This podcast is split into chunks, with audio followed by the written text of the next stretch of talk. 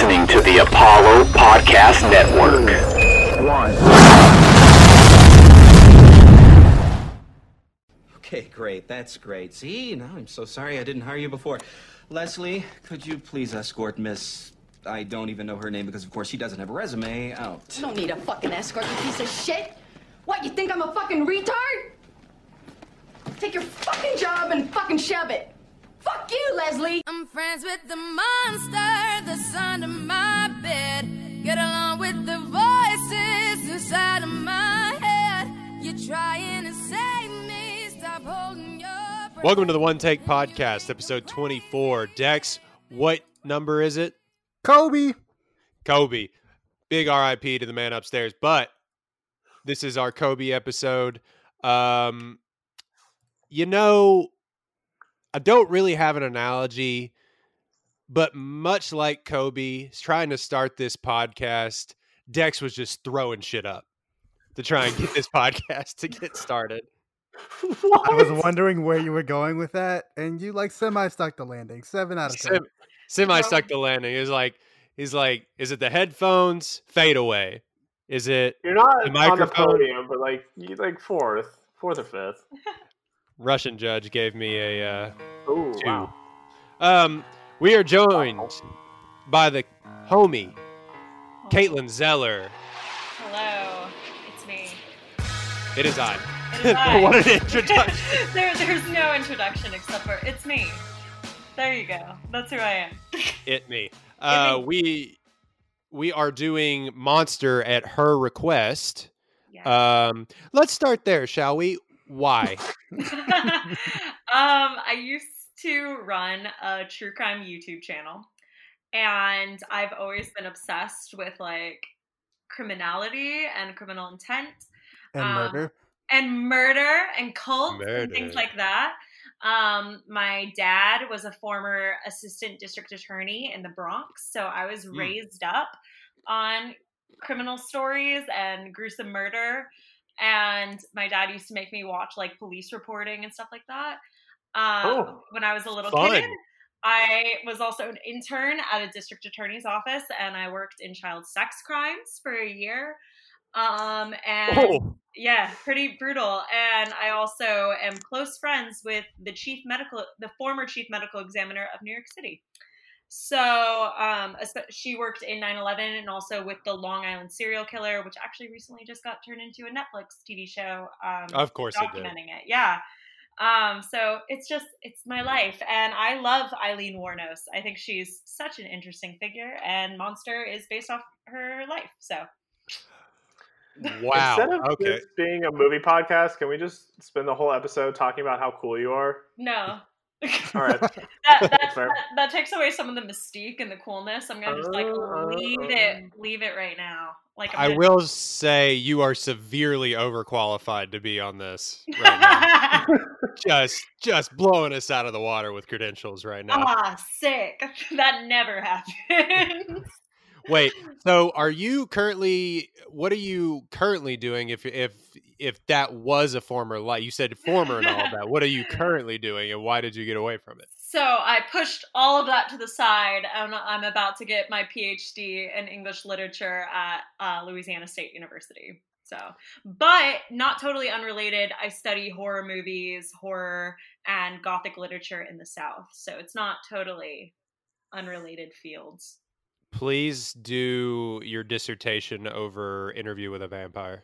I actually, my senior thesis in col- undergrad was on Interview with the Vampire, Oh my god. and it was on it was on female sexuality and Interview with the Vampire because I argued that it's weird that the only young vampire is a girl, like so she's like literally infantilized.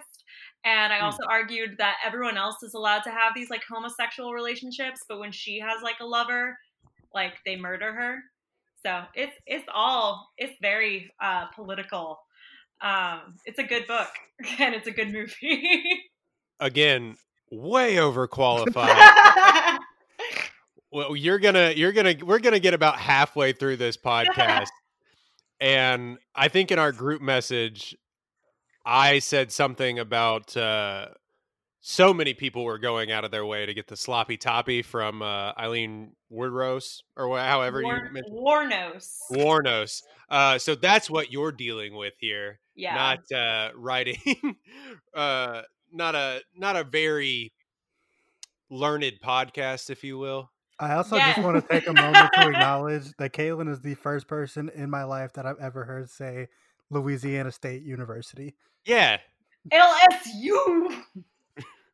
Uh, shout this out. is a house of learned doctors. We call everything by the full name. Yeah, exactly. Like I'm in my PhD, so I say things in full, even though I Uh, don't. I don't even think I know what PhD stands for. So that I go to uh, when I go to Boston next year. Just say Harvard. when I'm in Connecticut. when I'm, when I'm, when I'm gonna- we all know it's Yale. Um, when I'm in Barcelona, uh, the Dex. Uh, let's start with you because you were saying uh, you were you you watched this movie today. Did both you and Jake? Did both of you watch this movie today? I did. Okay. Well, Uh, I, I've I've seen it before. Like this wasn't the first time, but I rewatched it today. Okay, so we'll start with Dex. It may be freshest on his mind. He was he had some takes that he was getting off in the. Uh, Oh group no! I mean, nothing you probably hadn't ever seen before. But- Dex, give it uh give it your review and your rating, and how do you feel deep inside about this movie? I feel gross deep inside. It's just like the general mood. Like everything about it is either sad or horrifying or like a little bit funny even though it shouldn't be funny. Um yeah, just the the entire thing just made me feel bad. Like I had to immediately shower after watching the movie. Like I felt physically gross. Um but it's good. It's like really well made. It's really well acted. Both the leads are killing it. Charlize Theron, obviously, she got her Oscar for it, but Christina Ricci also did a great performance. Like, it's really well made, but like, it just hurts, man. I give it like a, I give it a B overall. It's, it's not a fun experience. but, like, it's good. You're like it just hurts too much to be a good movie. Oh, it hurts. I can't give it an A because it hurts too bad. it's, like it's, it's a not- rough it's a rough go around. Oof, Where does yeah, it where does it hurt? Everywhere. everywhere? I, I should mention, I don't even know. I mean, by now you've probably figured it out. It'll be in the title of this episode. We're doing Monster, by the way. Um, Monster came out in 2003. It is an hour and 49 minutes long, a long hour and 49 minutes long. um, has a 7.3 on IMDb. It is based on the life of Eileen Wuornos. I'm going to mispronounce that all night. Warnos. War- Wuornos. Warnos. Warnos, a Daytona Beach prostitute who became a serial killer. It is directed and written by Patty Jenkins uh, of Wonder Woman fame. Uh, stars Charlize Theron. Just you could have told me um, if you would have told me that that was the same woman from Hancock back in the day, I would have slapped you in the face. This is not Charlotte. You cannot convince me this is the same person. Um, she stars as Eileen. Christina Ricci stars as Selby. Bruce Dern makes an appearance. Shout out. and uh, yeah, and then a bunch of people you wouldn't really know. Scott Wilson is in uh, is in the movie. Um, this uh, is a true story, folks. Yeah, and uh, based you know on an eight million dollar budget, it it was it was a hit. It made fifty eight million dollars at the box office, and for being a hard R, uh, yeah, it made its money. It uh, and of course, like you said, it won a Golden Globe and an Oscar for Charlize Theron is the lead role. Also, Monster has an eighty one percent both audience and critic score. So Dex, you were right on on uh, how people feel about this movie, where they're just like, we know it's good, but. uh, I'm in pain. yeah. I'm shocked people are that in pain because it's like everyone loves true crime in this like sick, Mhm. horrible way. And I'm like, I think that's part of also like probably why people are in pain is because you don't want to admit like you're interested in it, right? Well, this- Like- yeah it's it, this feels different though. It does. This feels so much different, and maybe we get into the psychology of it. But but we'll start. Caitlin, wh- how do you feel about this movie? And give it a letter grade if you had to give it one. Ah, jeez. Okay. I really like this movie. Um unsurprisingly. Um I'd give it like an A minus. I do think there's some really major so I think part of the thing is like when you make like a true crime thing, you're still beholden to like facts, not even like just entertainment value. Like obviously you're dealing with um it being a reflection off of a true story. And there's some real big issues there that make me uncomfortable. Mm-hmm. But um so yeah, that's kind of the A minus. Like I like a lot of the work it does, and I think that Charlize Theron is amazing and Christina Ricci probably turned out one of the best performances of her life besides in Casper. And so I don't know. I think it's a pretty strong film, but yeah, it definitely is unsettling and hard to watch. So an A minus from you, Jake. Uh, bring us home with that. What do you? How do you feel? I think we are all, all three of us in the group message. We're just like, ick, like, ugh. Nice. yes, good. Yeah, Jake. How do you feel? Uh, damn. Um, I, I agree with everybody. I mean, that's part. It, it is an A film. It is an Oscar-worthy performance all around. Subject is hella hard, guys. This is this is a film you do not feel good about watching. Uh, I was 13 when this came out, so I didn't get the chance to see it in theaters. But I would love to have experienced sitting with uh, like 30 other people going through this roller coaster. Let me tell you something, Uh, bud. Thirty people are not in this movie theater. the one other guy sitting on the other side of the room. just He and I just look- like looking at each other occasionally, like, "Why are you here?" Hey, you you want to? We should leave, right? We should. We, should not be in here. This is, but that's like that is the feeling of this feel uh, of this film. Um, you don't feel good watching. Like you feel like you are witnessing something that you should not be witnessing. Um, and how Charlize Theron approaches this character as both sympathetic in a, a, a- a way because you know her past is deranged, horrible, and terrible, and there's a bit of a way to claim that the murdering people was kind of justified. So there's a bit of a, a weird emotional roller coaster that you as a viewer go through where you're like, okay, I can kind of like, okay, you can kind of do this, except for like the last guy that she killed. Mm-hmm. But at the same time, she it killed seven people. Yeah, I know. I'm not saying like if you're gonna murder people, murder people that solicit prostitutes. Like this is not an endorsement of that. Is that the It's- it's just- stance of the One Take podcast? If, if you plan on killing people, kill people that that uh, frequent prostitutes. Mm. oh, Common God. society, like that is that's in fact we'll make this the sound bit. Clip that next. Oh, You gotta do. no. I don't. I don't want. Um, I don't want my name associated with this upcoming liability. Please don't. They'll be looking at. They'll be. They'll be trying to give you your PhD, and they'll be like, "Wait, were you on a One Take podcast?" listened by twelve people. How dare you? Go ahead, Jake. basically what I'm trying to say is this is a sympathetic portrayal of essentially a very deranged and terrible person. So you as a viewer go through a lot of different emotions. And that's done through one, Jenkins directing, um, and two, Charlize's performance.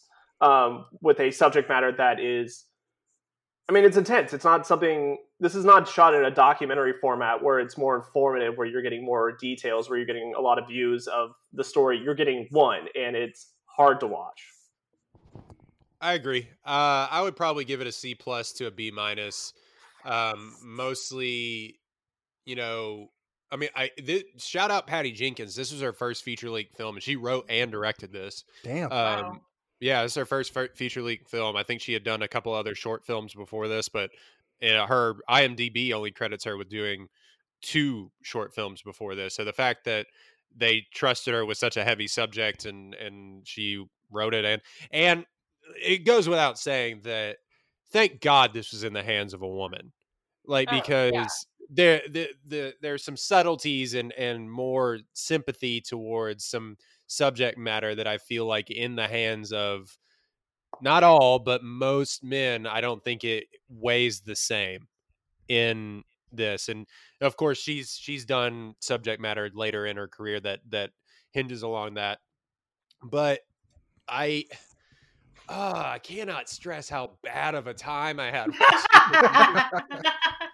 like I was just like, oh man, it's like I don't know who said it, but I needed to go shower. I uh, I don't know, and I think that it was well directed. Charlize Theron gave the performance probably of her career. I don't know how you top it. She is a chameleon, uh, Mhm. from what from what we can tell, especially with her roles and how this didn't get more acclaim as far as like makeup and things like that at the Academy Awards. I'm not sure, but I, I, I mean, I was blown. I was blown away by her performance in the in some of the choices that that Patty Jenkins made as far as the narration goes and narrating her own life and things like that. But oh man, it was a bummer. Oh, it was just a bummer. and and it is interesting how much because if this comes out today, this probably goes straight to Netflix. It is another.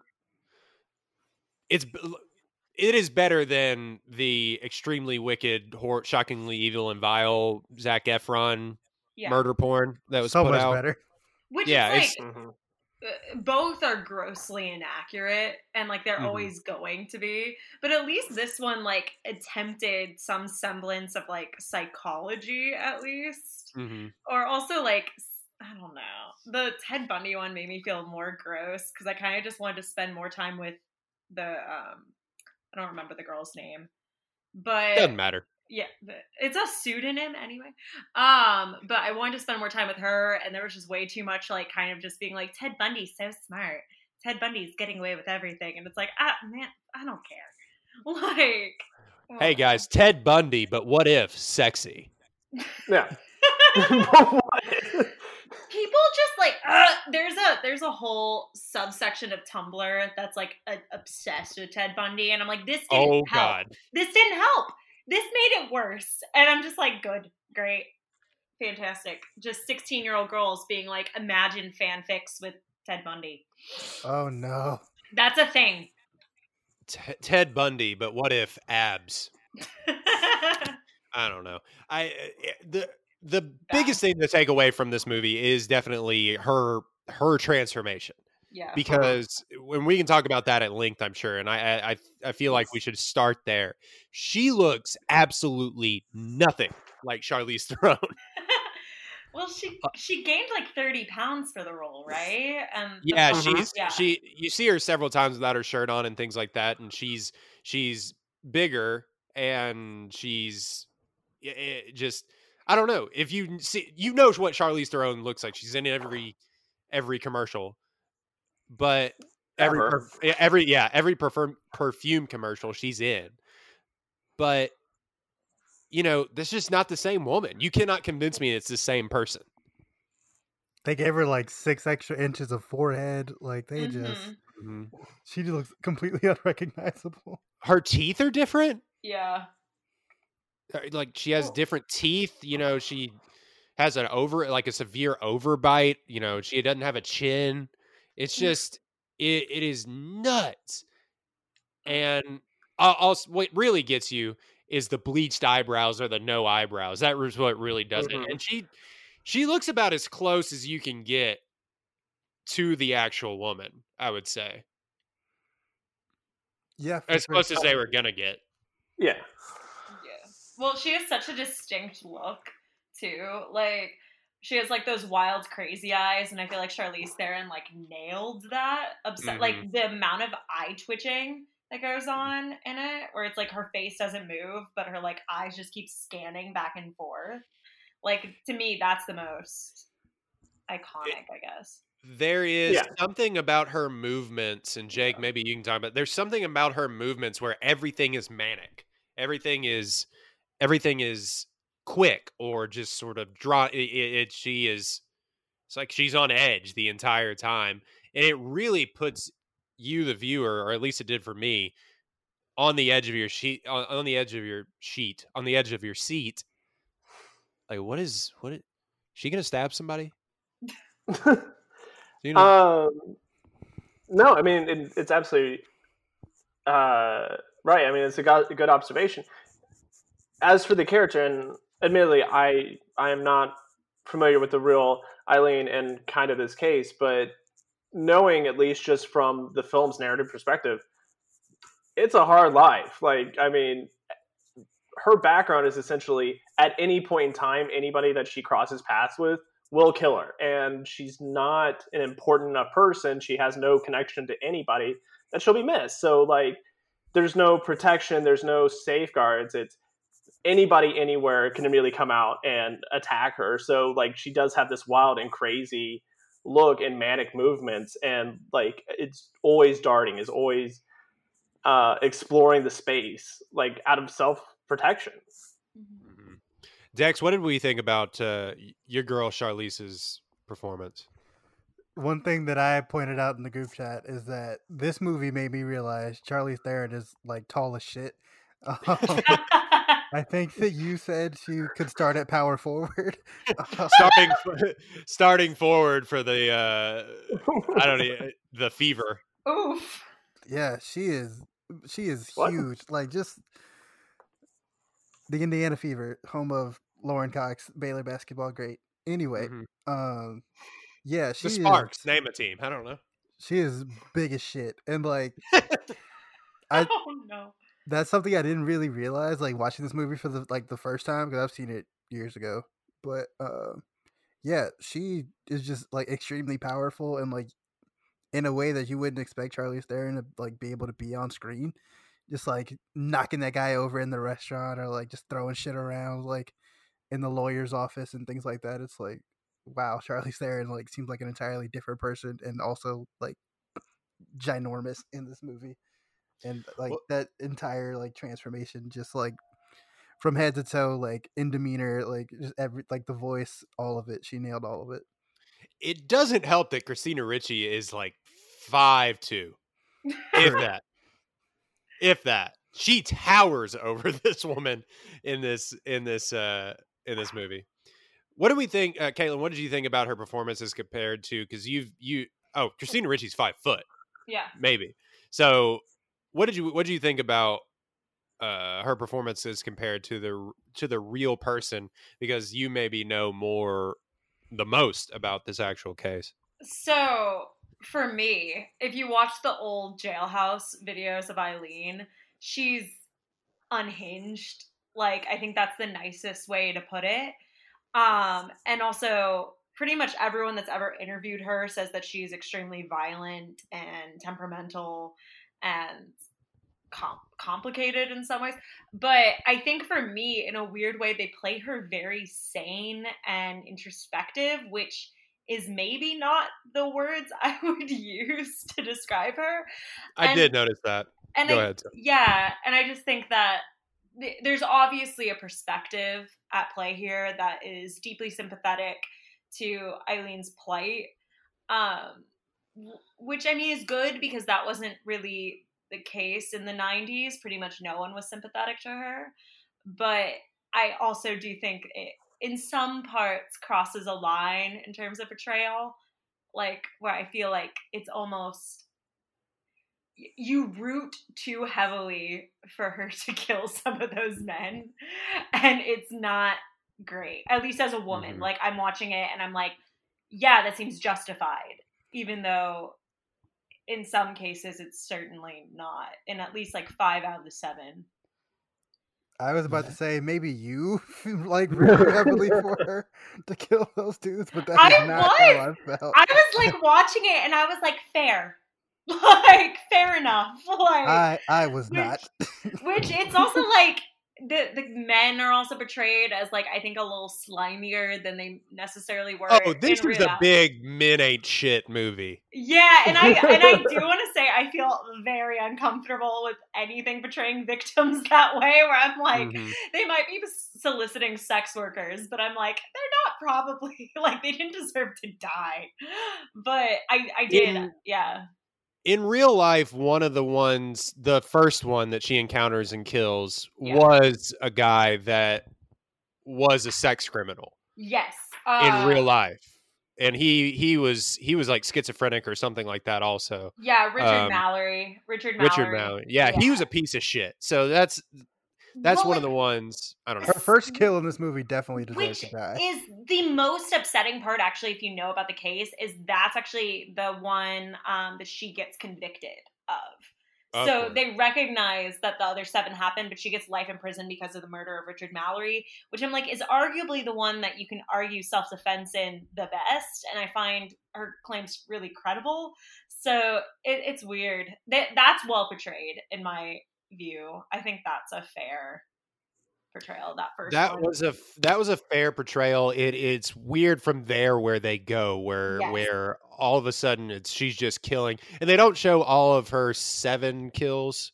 I No, think they. No, they, they show don't. five of them. Yeah. Um, and they're out and- of order so Mhm. the um the pre not the priest but the missionary is actually like her fifth or something like that he's not her final kill as it's portrayed in the movie which Mhm. obviously there's cinematic value to the final kill in the movie being one that's clearly unjust to show Mhm. how like fall she, far she's fallen but that's not the reality of the situation like she kept going like she kept couple more. yeah She there's a few killed she killed the cop after she killed the missionary guy whose body I guess they never found. Yeah, they never Um, find him. the the the problem that I have with this movie, and this uh, this is mainly why I would give it a C plus. And you were talking about the sympathetic. There are parts where it's definitely you should have a little bit of sympathy for people, not necessarily her, for people that come from situations and cannot get help, Yeah. that come from terrible abuse and unjust and just terrible things that I'm not even qualified to talk about.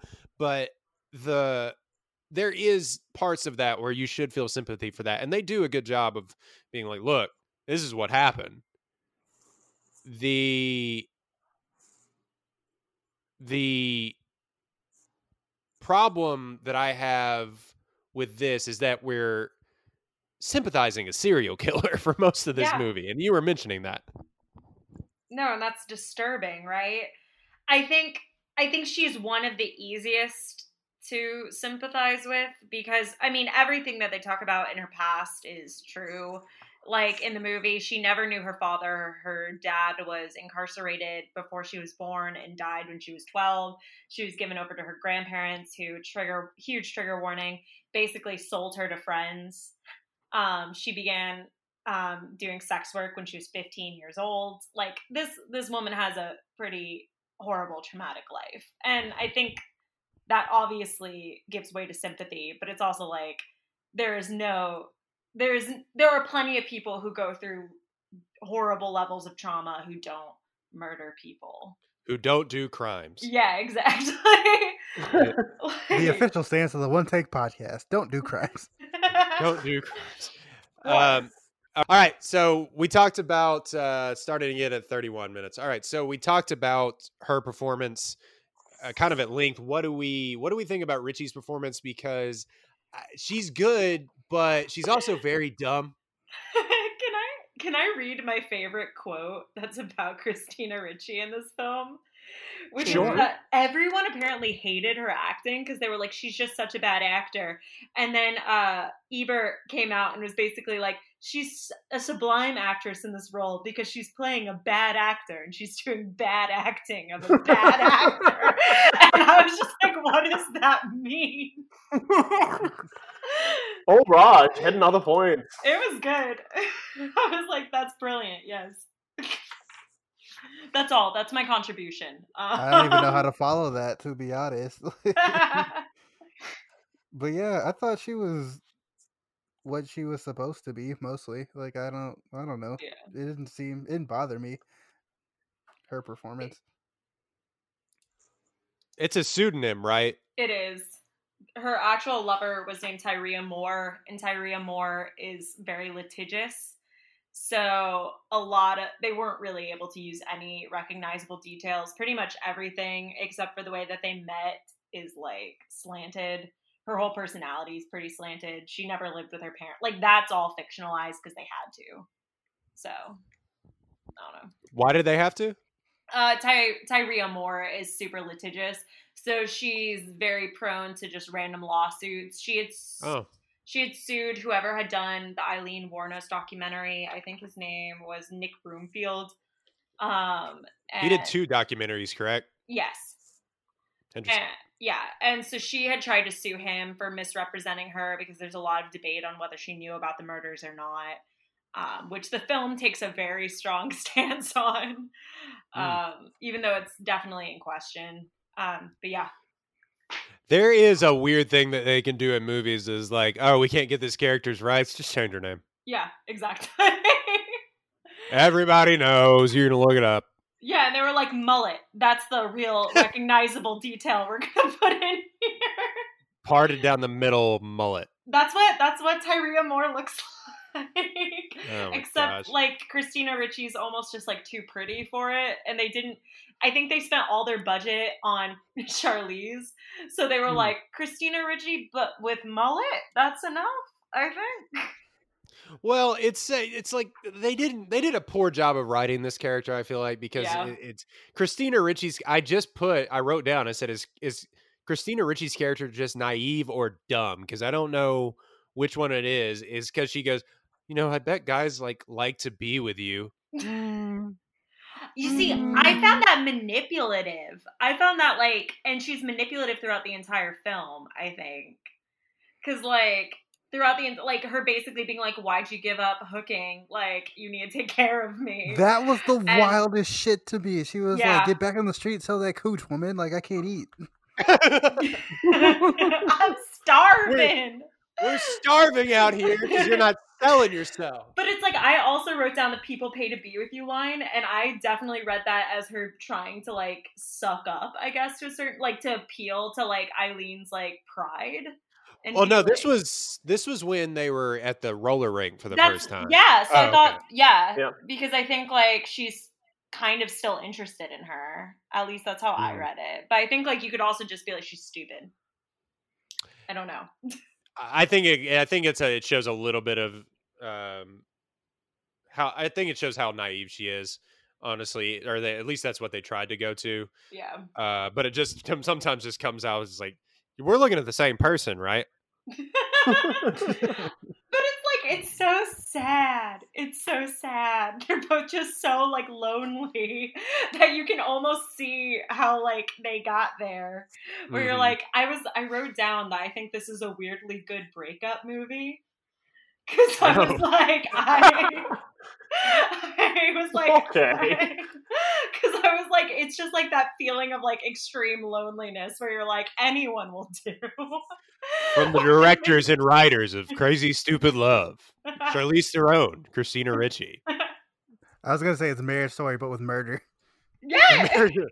Uh, um, murder story. the murder Murder story.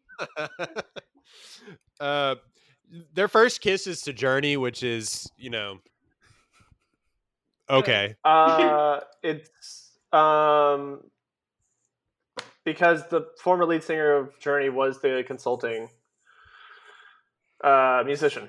Was he really? I can't What? think- yeah. Um, So they just got to Perry. u- so they just got to use "Don't Stop Believing." mhm. uh, yeah. Steve Perry um, was the music consultant. What a flex! What a flex! I wrote down For a a very that was cheap movie. hilarious. I, Just first kiss at the roller rink to "Don't Stop Believing." Like that is just objectively hilarious. I'm sorry. oh, the staging of that scene is just so uncomfortable, and that's that's all I have to say. It's like maybe the least sexy love scene I've ever seen in my life. Uh, they were going after it in the parking lot. They were. Um, and I just wrote down, and I don't know what this says about me, but I just said, you know, her breath fucking stinks. oh yeah. Oh yeah, dude. Without Nasty. question. Caitlin, I have a question. You might not know the answer. What? What is the age gap here between Eileen and whatever the real person In- is? in real life it's not big it's like they were around the same age i think like eileen wuornos was like in her early 30s um or like late 20s um but i can actually probably tell you so she got caught in 1990 something. Hear that page flipping? She has notes. I took so many notes. Um, I'm so prepared. Yeah. So yeah, 1990, I think, and I think there's like a two year age difference in real life or something like that. It's not massive. It looks huge in this Yeah, movie. because- Ma- Christina Ricci looks 10. Like, especially with her broken arm. I'm like, are we taking you to like fifth grade, man? Like, what's going on? yeah, you don't see a whole lot of arm so- cast in the adult world. no. no, that's actually true. If you've seen an adult with a cast, it's it's a weird situation. Yeah. Um, a casting what if Kate Hudson was the original offer for Christina Ricci. What? Kate Yeah. Hudson? hmm Hmm. Hmm. I don't know if this is a different movie or not. It would be Kate Hudson coming out of Almost Famous. No, that was a little before. Huh. It's Kate Hudson coming out of How to Lose a Guy in Ten Days. Yeah, she's too big of a star. What a what a turn that would have been. Where Uh, this also, is Christina Christina Ricci Ricci- coming out of Prozac Nation.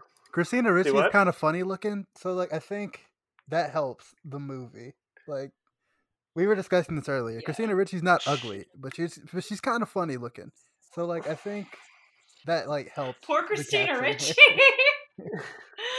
The um, It's this movie with Kate Hudson would have been like how to get rid of seven guys very quickly. In a- very in quickly. about like a year. Yeah, Um, alternate title. No, I mean it's it's a fair point uh, in terms of casting because so much was done to Charlize Theron, and it feels like nothing was done to Christina Ricci, which feels weird. And it's something I talk about a lot about in movies that like if an actor is so good and gets so deep into a part that you you don't notice them anymore, like it just becomes a theatrical performance. It's really good, and Charlize Theron obviously does that and wins an Oscar for it. Christina Ricci, they're like, just give her this terrible haircut, and she looks plain enough. It's fine. It feels weird and bad. yeah.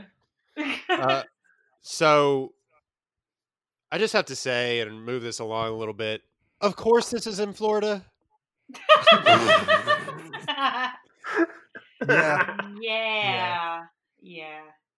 Of course, this is in Flo- Daytona Beach specifically. Like, yeah, This is more of a Tallahassee movie. Yeah, this is a big time Tallahassee. man. The Jacksonville written all over it. Um, the the thing about this, and uh, you know this is in Florida because people actually pick up hitchhikers. I also wrote Who that down. is that doing that? hitchhiking is just a wild concept to me. Like, just how, why, who ever thought People this was a good plan? I don't. It's like a latchkey kid thing, I think, right? Like, I think someone did a study, and it's like if your parents left you alone more often, you were more likely to hitchhike. I don't. Hmm. I, I read that somewhere. I don't know if that's true, but it's like her whole life is very Florida. Like she married a yacht club owner in 1976 who was like What? seven. Yeah, before this all happened, Eileen Wuornos was like a trophy wife. Huh. to like a 70 year old man and they divorced in a week. I wonder seems- why. Yeah, no, she like she like he filed a restraining order and was like absolutely mm. not. And there's like a bunch of other stuff like that where you're just like, yes, this seems very apropos. Oh, and if you go to the bar where she got caught, Flor- like in Florida in Daytona Beach, they literally have a sign that says Eileen Wuornos caught here, which is cool, I guess. We have If to you're- make a Yeah, over pilgrimage. there, uh, yeah, yeah. over there, Carl got his arm bit off by an alligator, and over there, that's where that alien Wuornos. Got caught. That is that is our claim to fame. I just hitchhiking in general is such a weird concept, and the fact that, and I I guess it's just known if you're if you're doing this, you're a weirdo anyway. But the the it's probably just known that if you're picking up a woman on the side of the road, it's just like five dollars, five dollars. yeah. it just it's such a weird. I don't know, such a weird concept. Ugh. Yeah, it's either that or she's like a member of the Manson family. I don't think there's anything in between. Well, they made a movie about that recently. Too. yeah. I was gonna Uh, say Suffice like to there's say, only if you two were ways. hitchhiking, you were part of a serial killer. Exactly. Like that's all that can happen. There's no. You no either kill person- them or they kill you. Exactly. Has anyone ever like Okay, so- a hitchhiker Hitchhiking is and just a everything's real life game fine? Has anybody picked up a hitchhiker and they just put their nasty feet on your windshield, like in Once Upon a Time in Hollywood? And never mind. The uh, okay, so she just has a gun. Yeah. That that's one problem I had with this movie, and obviously, yeah, of course she has a gun, but this is Florida. But the the thing with it though is that it doesn't establish where she goes about getting said gun, or I guess she's already had it. She already had it. She got it in 1983. Oh, yeah, like that's one of the reasons she went to prison is she stole a revolver that she then used seven Of years course. later to like kill men. So yeah, like I don't know how they would have portrayed that because she literally does just like kind of randomly have a gun. yeah. I mean, obviously, terrible, terrible scene. That is oh brutal. That's a brutal, brutal scene. And the one where you're just like, okay, I'm fine with with you shooting this man. And it is sort of just this brutal, guttural thing. Are you talking about the police officer? That- No, no, no. I'm, I'm the the first one, the very first one, where she pulls the gun out of her purse, Yeah, and because that's where I was just like, wait, she just has a gun. yeah. Keep But that I thing guess- on you. Yeah, for a, for even after going to prison for it. yeah. I No, mean, it so- came in handy. Clearly, Oh, and this just pointed out, just following my notes, this just pointed out to me how dumb Christina Ricci's character was. She's like, Where did you get this car? Oh, I just borrowed it From a friend. from a friend. From a friend. She says that two or three times. Well, uh, eventually, she'd be like, You don't have any friends. But is Christina Ricci that stupid in this movie, or is she just literally like willfully just being like, "Fine, I'm being taken care of, and I don't have to go back with my homophobic family. This is, I guess, my well, life now." she's got to be stupid though, because like I like don't know. she drove the car. Like you know, you I know that your girlfriend kills people I think and just she- has random cars sometimes, and you're just gonna drive it around like everything is cool. Like I nobody's she's- gonna be like, "That's the dead guy's car." I think she's dumb in that way, but also I think she's just like, I want to be free, so I'm gonna be reckless and do stupid stuff because I can. Um, Yeah. Because like, yeah, I don't know. I don't think she's been able to like go and do anything her entire life, like theoretically. I don't know, She steals I- Eileen I Warner's just- stories at the bar. dude. Same I mean, she's though. essentially living a she's essentially living like a life without consequences, and somebody's funding it Yeah, hmm. exactly. So it's like she's being With a them singles. teenager. with them with forty dollars. Dex, what did you put in the group chat? Yeah, Eileen like murders a guy, steals his car, and then walks back into the apartment and makes it rain forty dollars. Oh, Selby. there are like a couple moments that I was just like, me too. Like same. like the bar scene where Selby is just lying and share like telling other people's stories. I was like, me too. I can relate to that completely. And then Can also you- then making it rain. I was like, yes. Can you also relate to dressing like Eminem from Eight Mile? Yeah. Because that was her outfit of choice. Okay, Go that, out in. that hat she put on, I was like, that was the MAGA hat before MAGA hats. Like that, Oh, oh yeah. I was so Oh, yeah. distracted. Oh yeah. that was definitely the uh, Mama playing Call of Duty. Was the, that was the Mountain Dew Red Bull Doritos hat. Ugh. The uh, a real interesting choice. So, so they show her cleaning the car. Maybe we can get. This is where we can maybe get into the psychology of her. Mhm. W- d- It was she ever diagnosed with any disorders? Obviously, probably, but like, oh Uh, yeah. but, but her, fa- her, I think her father The excitement level. schizophrenia. I think, I think Yeah, her, her dad mother. was schizophrenic. Yeah, so I mean, obviously, but she's cleaning the car, so obviously she she's not a psychopath or anything. Oh She- no, she is. She is a or a socio sociopath or something. She knows what she's doing is wrong. Right? Well, psychopaths know what they're doing is wrong. That Oh, okay. so the definition so what you're referring to would be legal insanity. Legal insanity Mm-hmm. is when you don't know what you're doing is wrong. See, this is why we're underqualified.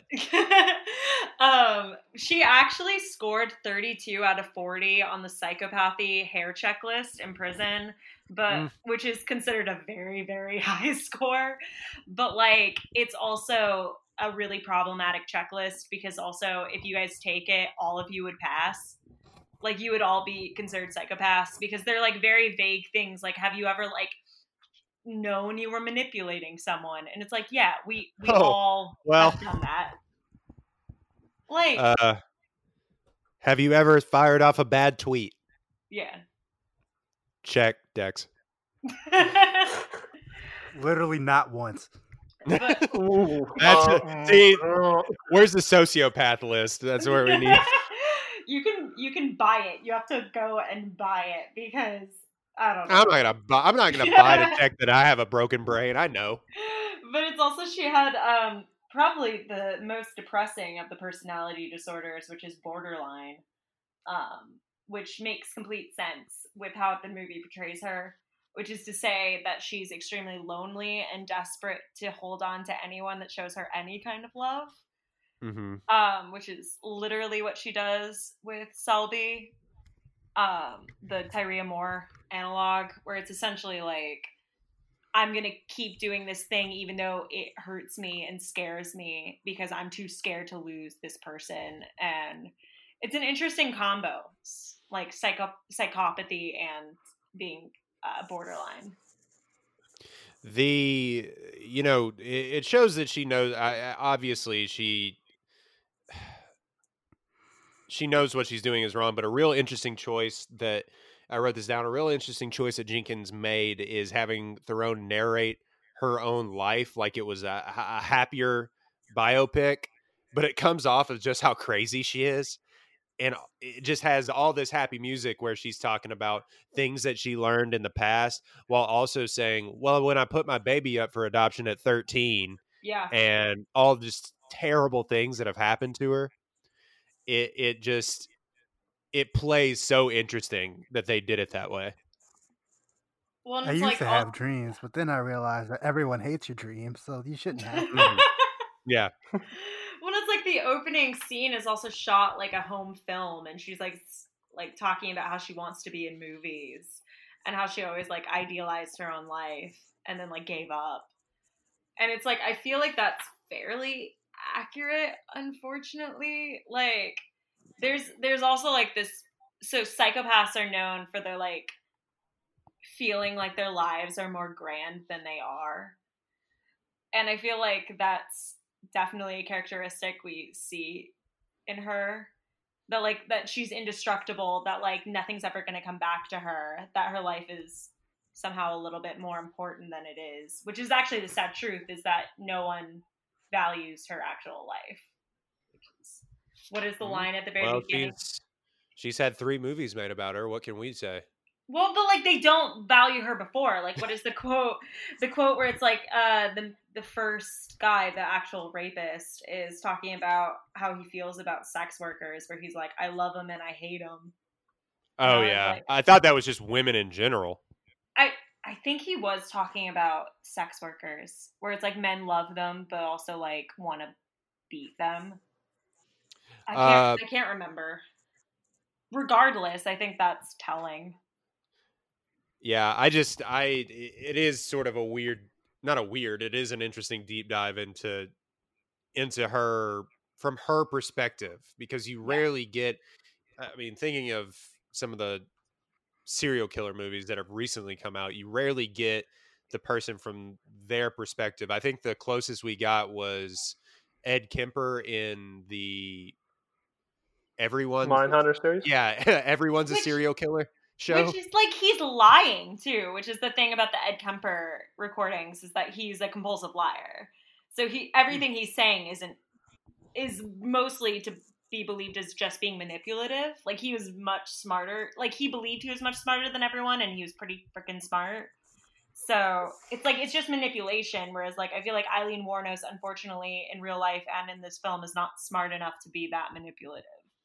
Then I bashed her brains in with a baseball bat. Jesus. Ugh, ugh. Um, so, so let's see here. Why was that lawyer such a dickhead? I mean, wouldn't you be? I can't. But he was Yeah, like but- on, he was on purpose, like a big time dick. I think that's just lawyers. I say from a family of lawyers. I think that's just true. that's just true. But like, if a lady just just sit- just, shit, walk into your office one day, like I'm gonna be a secretary, and you're like, you've never had a job in your life. you didn't have to know. let her in. that dude let her in to be like roast her like a yuck yucks comedy hour. Just like, so you've never had a job? Oh, idiot. Have you ever even seen a computer? Oh, dude, and poor Leslie, the secretary, she's just like, uh, okay, like, I'm gonna let you out. And Eileen's like, fuck you, Leslie. That I was wrote that down. Fuck you, Leslie. fuck you, Leslie. Can we make that the drop for the episode? Just Fuck you. Fuck you. That line was improv. Was it? Uh huh. That seems Genius right. acting. She earned that Oscar I right love the there. hell out of that. she was, she was psyching herself up. She's like, I gotta win this award now. Fuck you, Leslie. Done. We're out. The day player that was Leslie was ju- Leslie was just like, what the? F- what? is this really Uh, really crazy? I would love to know where that scene fell on the call sheet because this this was filmed notoriously in 28 days. Holy that's- crap! That's roughly nine pages a day, which is just an intense amount of acting for such a heavy subject. So part of me really wants to believe Charlize Theron was like kind of at her edges a little bit and just let that one go. Admittedly, there's like 190 fucks in here, but that one felt extra special. It does feel special. Had, had just a zest behind it. It, it's almost like the real villain of this movie is just like Leslie. Like that's how it kind of feels. Where you're just like, what did Leslie do? Like, what systemic offense is Leslie doing? I really want to know what. refuses to check her privilege, and that's why. Frickin' Leslie. I really want to know when she got home that day, like talking to whoever she lived with, was just like, "Yeah, I don't know. I just walked in the door. She wasn't even supposed to say anything to me. She me out." She's like going to her like husband. She's like, yeah, Charlize Theron's a bitch. Like, Probably, probably sent her just like to send her a th- like a thank you card or I'm a I'm sorry card. I'm sorry I called you. Sorry, I said fuck you to you that one day. Didn't mean it. Um, no, I, I not for nothing. Who's going out of their way to get uh the DS by this woman? And I say that mostly. that took me too long to Yeah, I was understand what like, you were saying. huh? I was like the Nintendo DS. Well, much like know, this, you- you to blow on the cartridge to make it fit. No, I'm- Oh. got him. Got him. got him. Um, but I say that Oh. mostly referring to the cop, Yeah. where he's just like, "You remember me? Let's go park in this garage." Like, why are you going by this woman? You're just going out of your way. Maybe there's a deeper thing that I'm missing there. The the that men like to have power and things like that, and that's probably it. But, But, like of it- all the prostitutes you've probably arrested being a cop in Florida, like that that's the one that stuck out to Well, you. because like he broke her jaw too, or whatever, and so I'm sure he was like, "Yes, the the sex worker whose jaw I like smashed in is the one I'm going to degrade further." I feel like there's definitely bad cops who would like mentally be like, oh "Yes, yeah, oh yes. like this is the move." Yeah, so I don't know. I found that incredibly believable. I was like, I don't know. I also wrote down that I don't understand the the prostitution economy because like forty dollars seems at the same time like too much and also too little. Like, I just kept thinking it was so cheap. I was like, Hey, wow. the- them's is nineteen ninety dollars, folks. The It went a long way. But guys, girls have OnlyFans where they just post photos of their boobs and guys pay like 10 $20 for that. I'm like, for the full shebang, man, I don't know. Like, I feel like she could have done better. Depends on what you think, what you're worth. the one That guy's like, "What are you in a union?" Look, this is this is a Clinton era economy, so oh, you're right. you're money's. right. we we didn't consider the economy. But forty dollars? You- if I'm you telling really you. look at the political economic situation that was happening in the United States, and then hyper focus on Florida, But it's also like her value of money is so warped because in like in real life, because in 1981 she was convicted of armed robbery, and that's the felony that she was charged with. When like they're talking about how she's a convicted felon, so she can only work in a factory.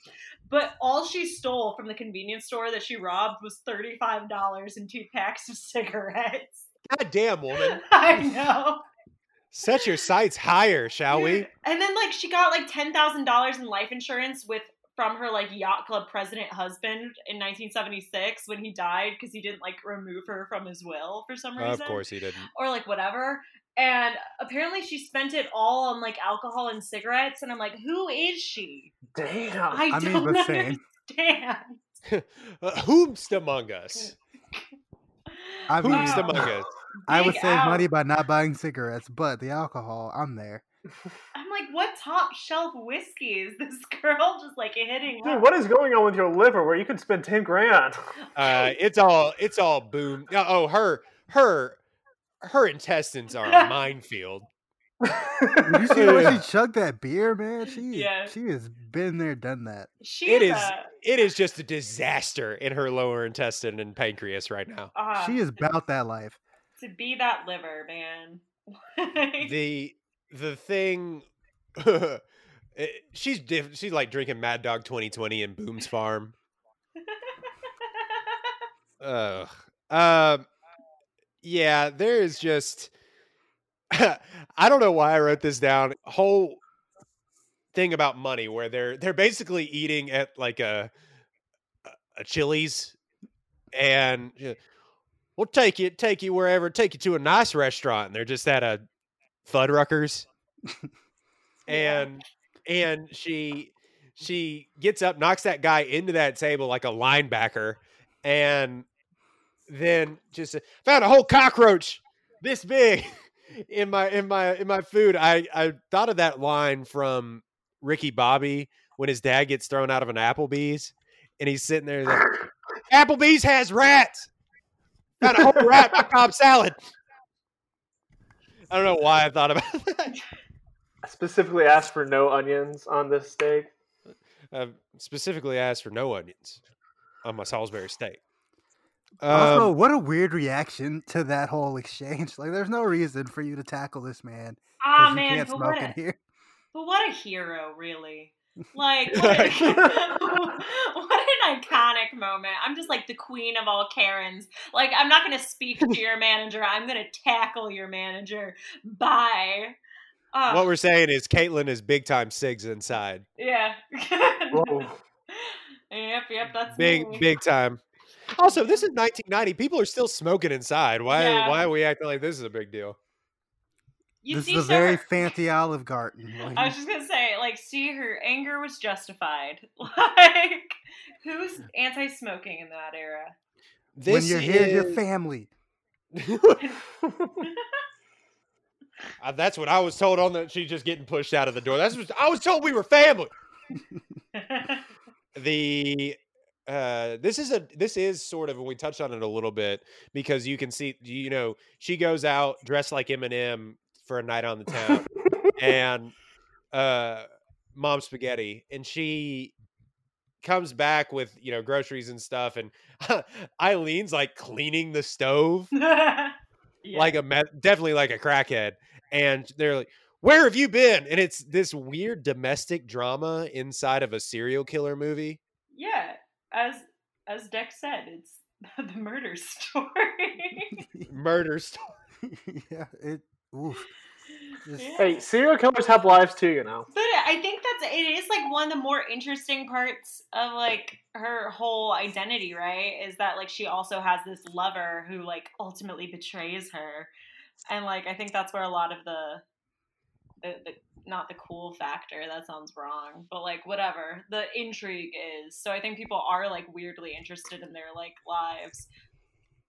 There is. It's funny because all Christina Ricci would have had to say, "Oh, you don't want me going out? Hey, remember that time you murdered someone? We're gonna talk about that one." just the ultimate passive aggressive like callback where you're just like, yeah, that's fine, but also remember when Also- you murdered a man. Also, when's the last time you were hooking? I'm hungry. Don't want you Get to back mur- out there. Forty dollars at a time. Let's I don't- go. I don't want you to murder again, but if you're gonna murder again, please just kill them so we have food. I'm Jeez. starving. Yeah. What would happen if she murdered these guys and they just didn't have any cash on them? Like, oops. Yeah, that's it. It's just oops. Big Damn. whoops. Big Uh, whoops. so they don't show us all of her kills. Obviously, she murdered seven people. They kind of show it out of uh out of order. Mhm. Um I I did say and then they do they do go out of their way. She isn't all bad. She gave a she gave a fat guy an HJ. With a stutter. I, was- felt so so weird and bad. I was this. extremely uncomfortable. My favorite part of that whole scene is afterwards, where she's just like, "You're welcome." like, I was Why am I watching this pity hand job right now? Like, I don't. I just have, I've never. That's what I'm saying is that I do feel like this is a weirdly fulfilling heartbreak movie because I was like, wow, relatable. Like I deeply relate to the. You're welcome. You're welcome. I was gonna ask which part you relate to, but thank you for clearing that. No, and it's both the pity. No, I'm not going to say. That. the uh you know that guy he she was like you're welcome. It took like five seconds but also your hands are deaf calloused lady. Like that was not like pleasant. Just She- more, just more friction, man. Like That is 40 grit sandpaper. 40 grade sandpaper. He goes home that night and he's just like what the fuck what happened? That's another scene in this movie where I was like, watching this pre-Rona, I wouldn't have thought twice about it, but now I'm like, Ugh. Eh, yeah hey did you watch sanitize do we do we do sanitizer Also, Oh, her like cleaning herself up in the gas station bathroom. I was like. Eh, Yuck. Oh my god. I mean it's hooker shower or whatever. The um Are y'all familiar familiar with the term lot lizard? no. nope. Yes. Oh. This is just a weird look for me. I was way too excited on the answer now. a strong yeah, yeah, dude. So I There's want one that down truck on- driving license. There's something down in 45. You want to come? There's a there's a PFJ really close to my apartment. And it, no. Anyway, I just I, I thought of that term when watching this movie. Are You're gonna make Uh, me look that mhm. up right now. Yeah, go ahead. Go ahead. Don't. Well, it's your laptop. It's not mine. Click on Google Images. No, don't do God. that. Swipe Actually, over I'm kind of curious of what that quick. first image would be. I'm clicking images. Okay, it's Pornhub. No, Oh. I didn't mean for that to happen. the dark world of truck stop sex workers. Okay, Yeah. understood now. Oh, apparently there's a documentary from 2016 about There, this. there is a documentary. A whole whopping 5.8 on uh, IMDb. Ugh. Anyway. Oh, 199 on Prime. oh, sick. Let Guess- me rent that real quick. Now I know what I'm watching.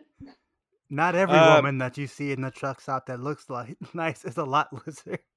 They could be a driver, a truck stop employee, or even a trucker's wife. Wow, I really, I really like how they're Yeah. trying to be woke, and it's like just because she looks like a sex worker doesn't mean she's a sex worker. Just because she looks like a sex worker doesn't mean that she couldn't also be a trucker's wife That's her double identity. or a gas station worker. Which, all power to you if you have that job, but it's just like, just like that's a weird backhanded. sort of- And what Although they she- do exist, there are not as many lot lizards at truck stops as people think. but I, just want to believe know, that. like, how many people think that. Like, I like the phrasing, although they do exist, as if it has the same sort of like level of mystery as like UFOs. Yeah, like people have seen them, but yeah, we have no documentary Yeah, on it. it feels like, Chupacabra. it feels like it feels like weirdly mythical. Like I'm like now I want to go seek out the lot lizard. Like, they're like a I'm- comet. Like, they only come around every so often. I gotta go. I gotta go on a They're quest. seasonal, A seasonal lot lizard. really from like June to August. That's when they come down south for the winter. Do you think the hi- do they you think their Buc-ee's has like the high end lot lizards? Nah, they're way out of your price range. They're just like over. The Uh, lot lizard. yeah, they're just way too. They're like they're they're like their gas. They're just upcharged. The um, the the th- Hey, did y'all see the y'all see the lot lizard down at Flying J? It's incredible. Y'all gotta come see this. I'm just Oh, imagining. The M80s, the lot lizard is out and about. Oh, I'm just no. imagining the scene from the first Thor, where like the whole town goes out to the hammer. Oh, yeah.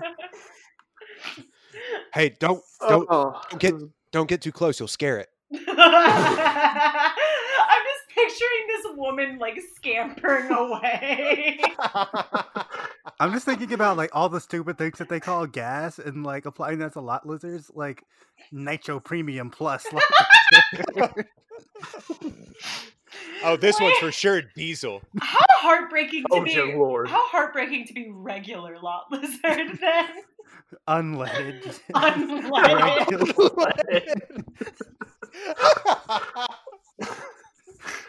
You got your Supreme yes. lot lizards. Yeah, I had the money for Supreme, but unfortunately, I had to get the unleaded this time. Uh, oh no. my uh, my engine doesn't run on Supreme. so I gotta- Oh. Oh. downgrade. the uh, I'm thinking of that. I'm thinking of that lizard that like runs on two feet Yes! across the water. like the Yeah. like the ones in the Geico commercials. It's just that one. That's the lot lizard. Uh, Jesus Christ. Unleaded. Oh God. Gotta find laughs wherever you can when talking about this movie. Oh, buddy. Oh. Um, there is a zero percent chance they were having these deep conversations about the the legalities and the moralities of murder. Zero percent chance in real life. Yeah, Yeah. that I was like, come on, man. Especially like when they're at the bus stop or whatever. I was like, there's no way this happened. Relax. Well, yeah, right when they get found out and they're sitting and she's like trying to drink or do something, and and you killed all those people, and she, people kill people every day. Zero percent chance that that woman said that. oh, for sure. Just like so. Also, That's probably what the conversation was. like I don't feel like the phone call either is probably that. Like God, God, no, I don't want to bless Aileen Wuornos, but like God, whatever Aileen Wuornos, but like. God Do what you will. God do what he wills. Um, but yeah, like I don't feel as if she was like that intuitive to like recognize she was being played, even if she was being played really badly on the like staying at the very end. Where it's just like I don't feel like she's just like being like you're you're so weird right now, Selby. Mhm. Like I feel like what are you talking about? Like why are you trying? Like I don't feel like that ever happened either. Like I feel like she was just all like yeah when I killed those people. I will Oh, say which that one was are a you really talking about? that was a really badass shot where they showed like Selby on the phone and they like panned all the like the feds Yeah. listening on the side. That was dope. that was Oh, That I, was I cool. Uh, movie brain and me called it out. I was like, she's with the feds immediately. I- this white room or whatever. It's like she's trying to roll. Snitch. Um, so Just trying to roll. it it kind of kind of a weird thing. She actually did kill an innocent, or what they think was an innocent guy. Um, and like you said, they they show that in the very end of the movie. But the funny, not the funny, the weird juxtaposition with this is that guy played the murderer or one of the murderers in In Cold Blood, the Truman Capote. what? Uh, Yeah, it was his Really? second or third. Yeah, it was his second or third ever role. Just a weird p- movie trivia. He was one of the murders in in, in Cold Blood. Fun. Yeah, fun stuff on the podcast. and this is my last note, and we've kind of come to the end of the movie.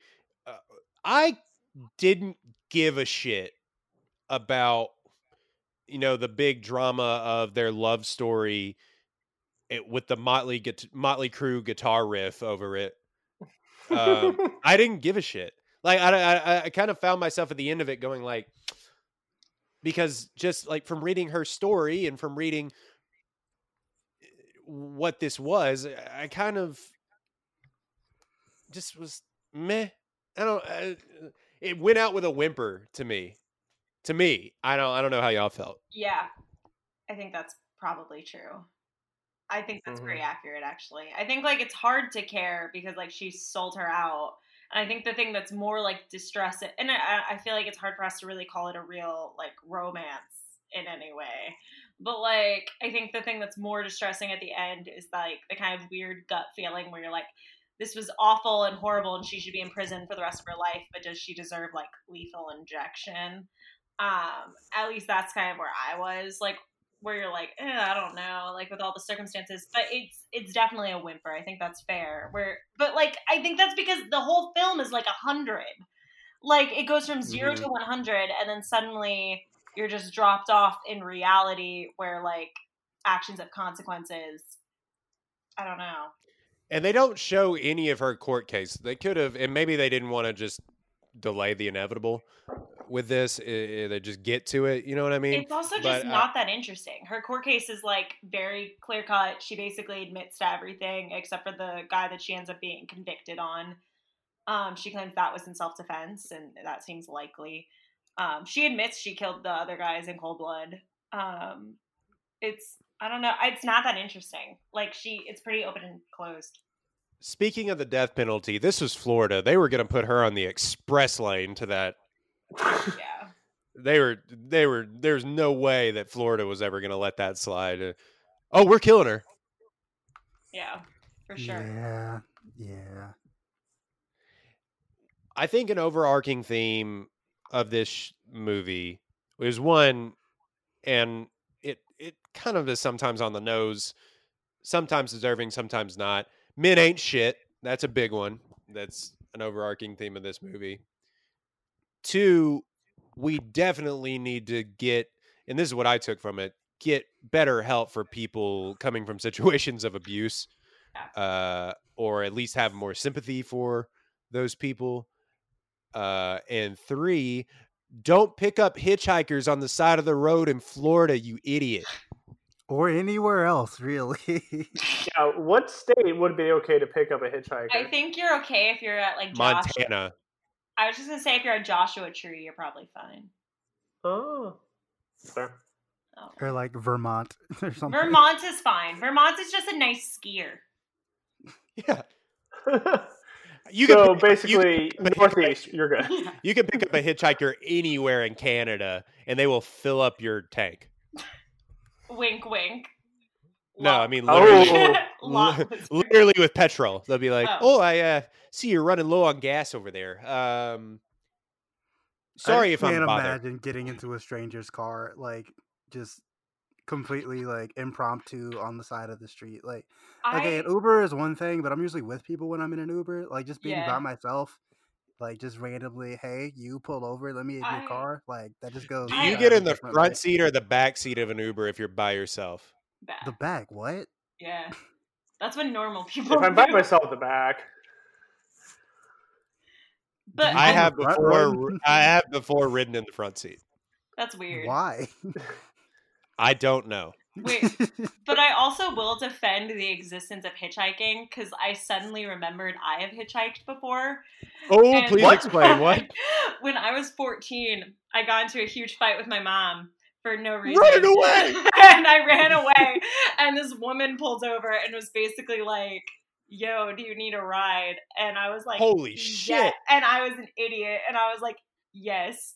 Did then she try to sell you into slavery? no, but she was like very convinced my mom was abusive and like and it was like Oh. very, yeah, and she was like, "Okay, I'll take you to your friend's house." And I was like filled with like a, a quiet dread deep in my soul. Like Well, yeah. throughout the entire time, but I was also like, "This is what badasses do." I was like, "This this means I finally reached a new level of cool." Like I'm hitchhiking and I'm 14. Oh my god. It That me- story ends badly all the time. and I escape unscathed. You found the one good person. she was like, No, really guys. I think she murdered that person. Is what she. Yeah. Oh, did you steal her Well, identity? What's your real name? Remember when we talked about how I'm overqualified? It's because I'm I'm a murderer. Dun dun dun. This, Got this me. podcast has just switched. It's, Um, it's a sting. It's a sting This- operation.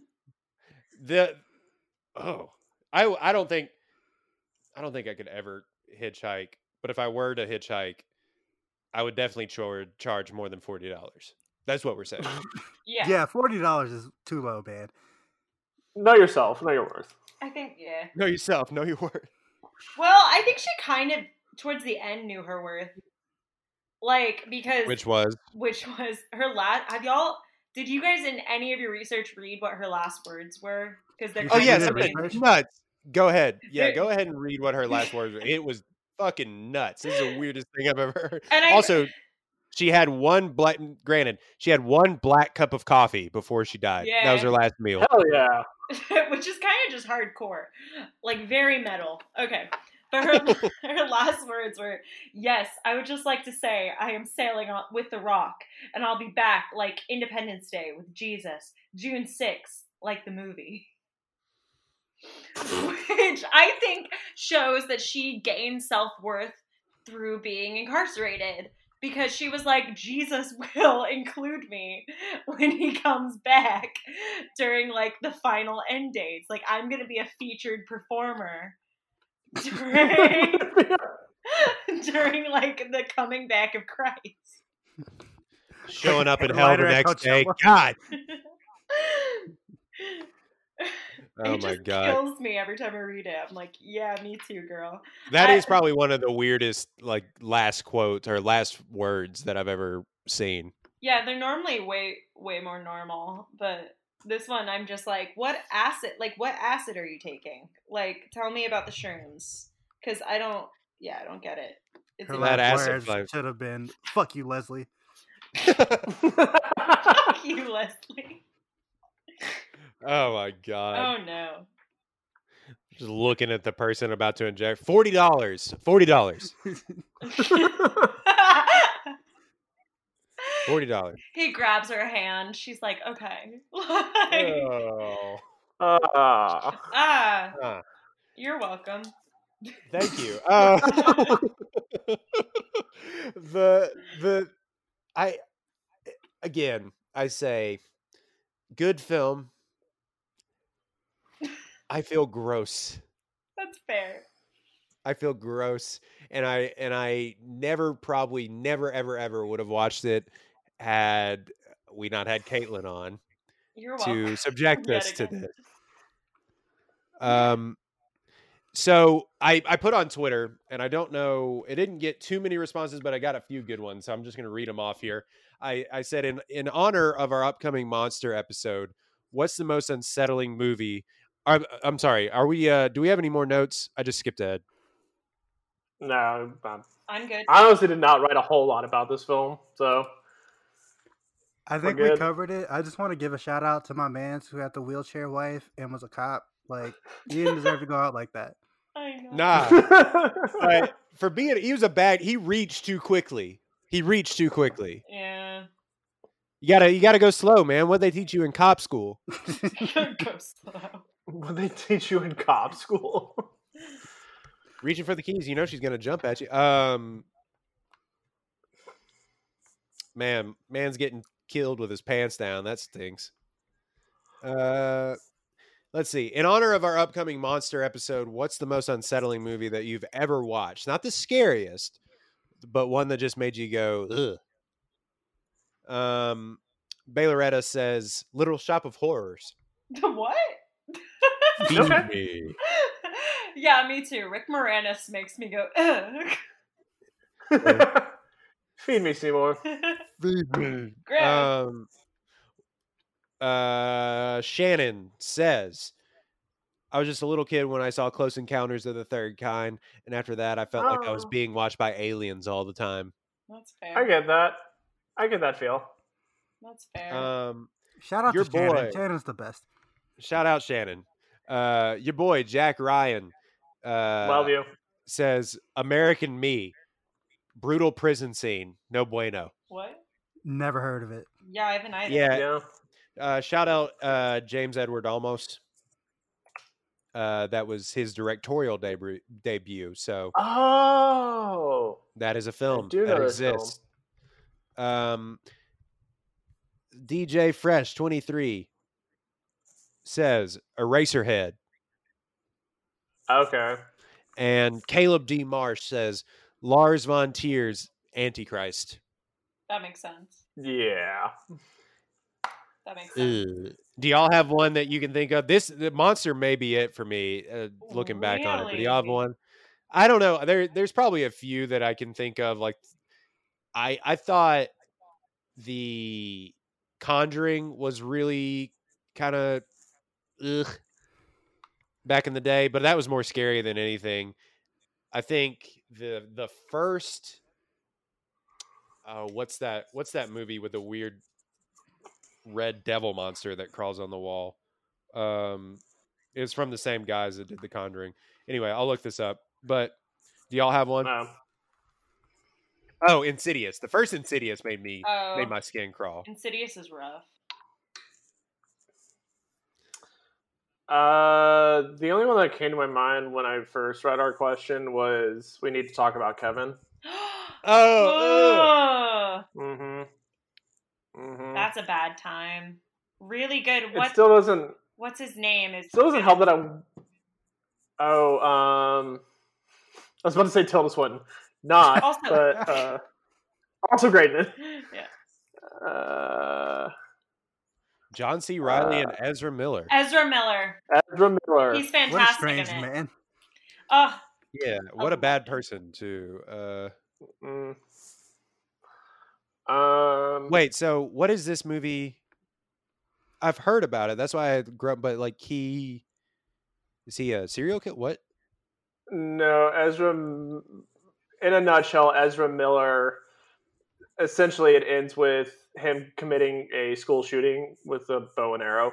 Oh. Um, okay. yeah, but it's it's the whole it's the whole build up of like him being raised, and John C. Reilly is more of like the protective dad. That's like, no, he's just a boy growing up in the world. And Tilda Swinton's like, no, this kid is actually disturbed, and they have a very antagonistic relationship. So it's essentially like growing up. It's sort of like a making of a killer sort of thing. Like, how does you know a 13 year old child murder a bunch of his fellow students? And it's like, what does that life look like? But it's it's intense. Uh, I will say on the same uh, on the same lines as that, there's a movie called Elephant, um, which is literally almost just like a reenactment of the Columbine Oh, shooting, and it it was by uh, it was by the guy that made the guy that made uh, Good Will Hunting. huh. So interesting that he would make that movie. But I just found it. I found the movie that I'm thinking of that was probably the most. It made my skin. cr- You are never really here was the Joaquin Phoenix one. that Was the Joker before Joker, and is basically Mhm. dealing with like a guy trying to get a girl out of child prostitution, and it just makes you feel bad. The entire movie is like you should feel bad. The movie. Uh, Dex, do you have one that comes to mind? I really don't. I'm thinking about it. I'm like, I don't really watch a whole lot of movies that like make me feel bad. Um, this one is way up there. Um, Passion of the Christ made me feel bad. Uh, Oh yeah, yeah. Um, I'm gonna have to watch Midsommar pretty soon here. That'll make me That's- feel bad. I can already tell you. That's my pick. Is Midsommar. Uh, strange, Yeah, that- that's high up there. strange things about the Johnsons. Never watching that. I Uh, know that. I, I know will never, like, about ever, that. ever. I will never, ever, ever, ever, ever, ever, ever, ever watch that. Nope. But not people are like going out of their way to watch that on the on the timeline. I've I've noticed that. Strange things about the Johnsons. Can't do Yeah, it. don't don't even you don't even have to look at. I don't- already am. Oh no. Oh, Oh, I don't. oh, Uh, that's uncanny looking a little bit. Okay. Oh wait, I've heard about this. Okay, never mind. It was Ari. It was Ari Aster's like di- Yeah. uh, film school dissertation or something like that, and it is a wild one. Why is that man so strange? I- What's going on with you, Ari Aster? I don't. Well, know. he he wrote Midsommar after a breakup, so which makes whatever happened to that relationship? which makes sense because yet again, I'm gonna say that's a really good breakup. It's a great big breakup film. It- That ending is very cathartic. It is. It is. But it's like I also vomited when I first saw Midsommar, and I think I texted Oh, Dex about it, where I was like, I can't handle this in any way. Like it's all the the gore and like the it's just almost too well done, and I'm not like it wasn't scary. I was just like, "Ugh." Hereditary, I feel like would be up there as well for a lot of people, where it wasn't sort of the Mhm. scariest, but makes you feel makes you feel things that you don't want to feel. Um, the only other film that came to mind was because I had to watch it in college, and I will never watch it again. It's it's called Come and See. It's a 1970 something, 80 something World War II film from the Soviet side, and it's about a little boy, and it's about essentially like child soldiers. Not it's it's intense. oh, I don't understand why we made a bunch of college students watch it, but we did. Uh, better than when we were in ninth grade and my teacher made us watch Boy in the Striped Pajamas. Oh no! Oh, oh, Oh no! feel some things, my friend. Buddy, uh, 14 year old trying to look tough in front of a bunch of girls cried his eyes out. Uh, Good for you. Good for you. Get I in there. so hard in middle of my class.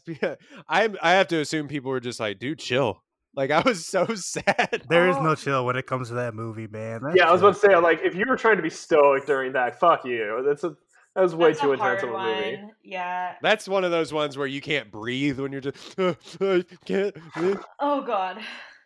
like yeah so that was one my teacher uh for some reason thought it was a good idea for us to watch I, I don't even remember why I watched that. I just watched it at home one day. I and I was like, "This is awful." What? I had like this phase where I really liked like Holocaust films. Like I like watched Schindler's Mhm. List. Like I feel like everyone goes through that like a little No. bit. No. Okay. Okay. It's sick.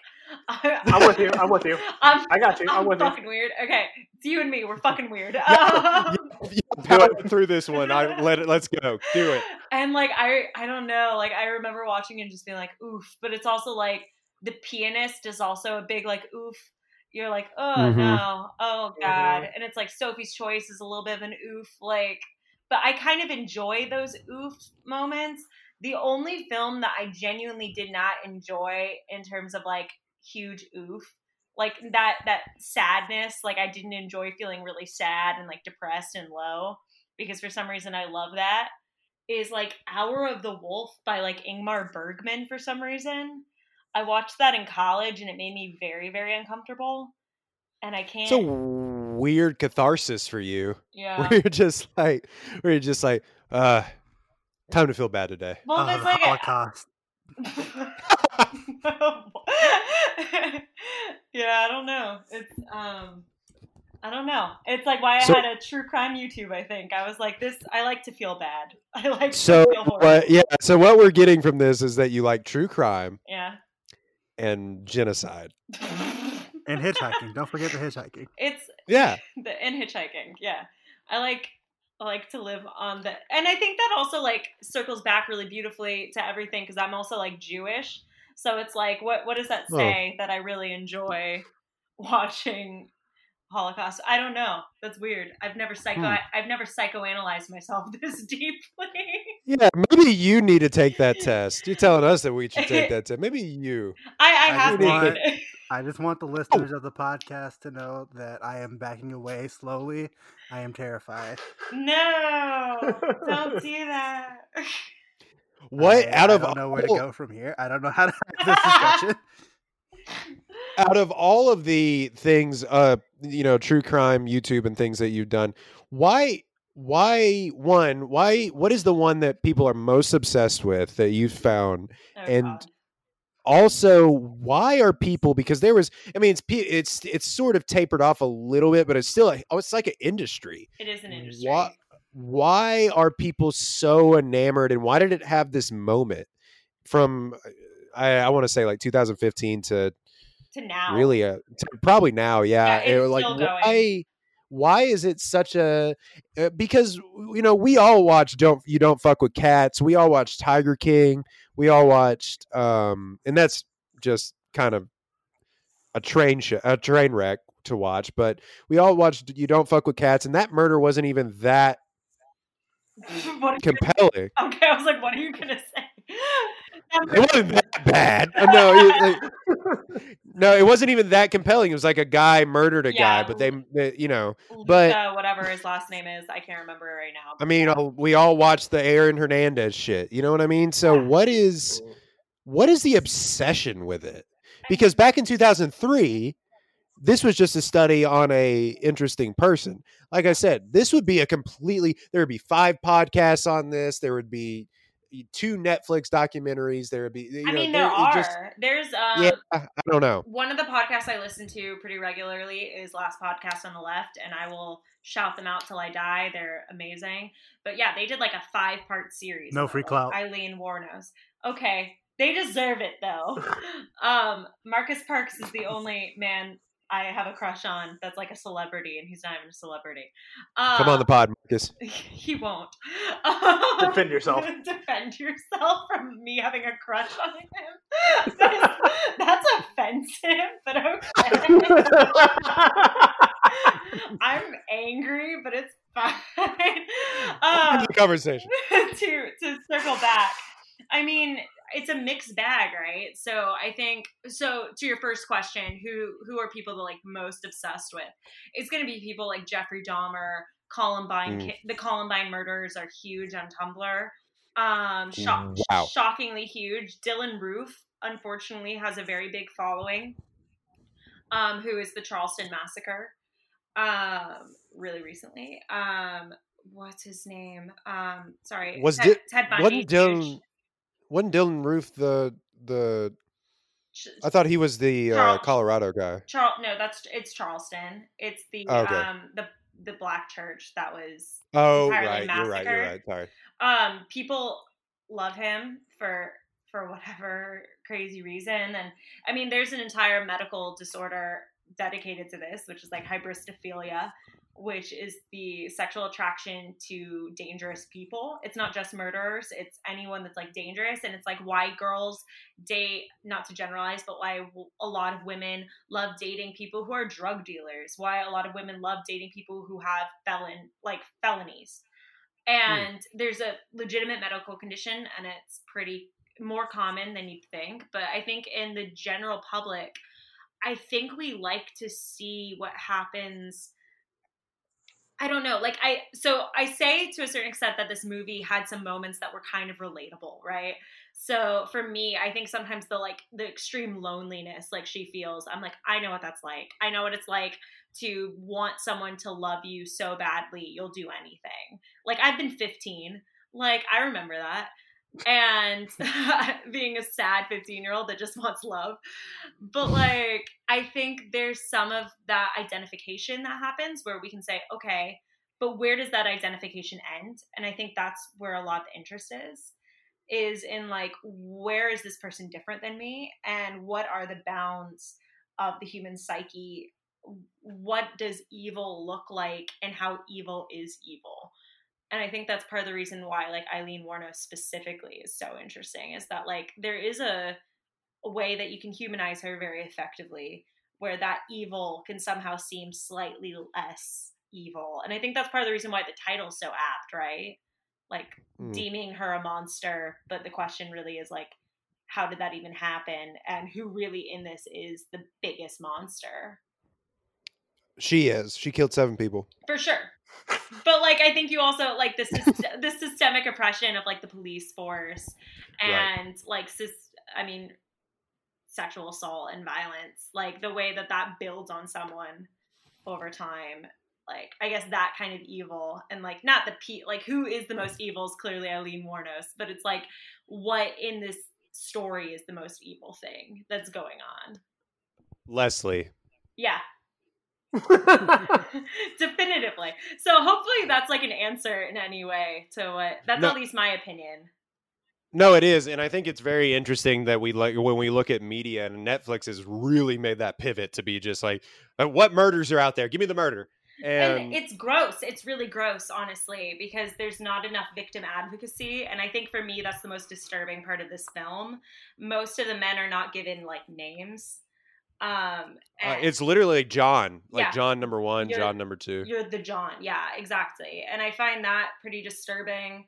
There's there's no real effort. There's a couple of times where they try to humanize those men, but really they're just treated as like things that she murders. And I think that's horribly sad at the end of the day. And like I think that's generally true with any kind of true crime true crime work that's put out on like Netflix or Hulu or whatever. I mean the Ted Bundy film very little effort was taken to care at all about his victims at all. I don't think they even really mentioned them. And I know that's not the point, but it's also like he murdered upwards 11 people and they don't even get like a little like tagline asterisk, you know? What if Ted Bundy, but super sexy? And then that's fine that there was no asterisk. Yeah. it What if- fixes everything. Do you know that was the pitch meeting? It was just like, you know who we're gonna get to play Ted Bundy? Uh, you know, some unknown, uh, Zac Efron. Hell yes, He- do it. He does look unsettlingly like him though, which is like I think part of Yeah, a little. more than like I mean like the fact that like I don't know. I think we always see the crazy photos of Ted Bundy and we're like, "Oh, he's not like hot." But it's like when you look at like the old family photos with where he was with um Elizabeth is her first name, but now Ke- Ke- Elizabeth Kendall, um where he was with her, you're just like, "Oh, he's like cute." Like and he seems nice. And I think we're interested in like what's so insidious about that that's like someone can seem so nice and so cool and like likes wants to take care of your kid or whatever, but like is actually just a monster. And I think Aileen Wuornos, it's more of like it's a totally different game than I think what we see in other serial killer documentaries. So what we're saying is Caitlin would have fallen for Ted Bundy. I totally would have. I mean, like he, Oh, like I feel like I, I think you have to say that because like otherwise it undermines like the people who like did. He was apparently really I- charming. oof. define have to.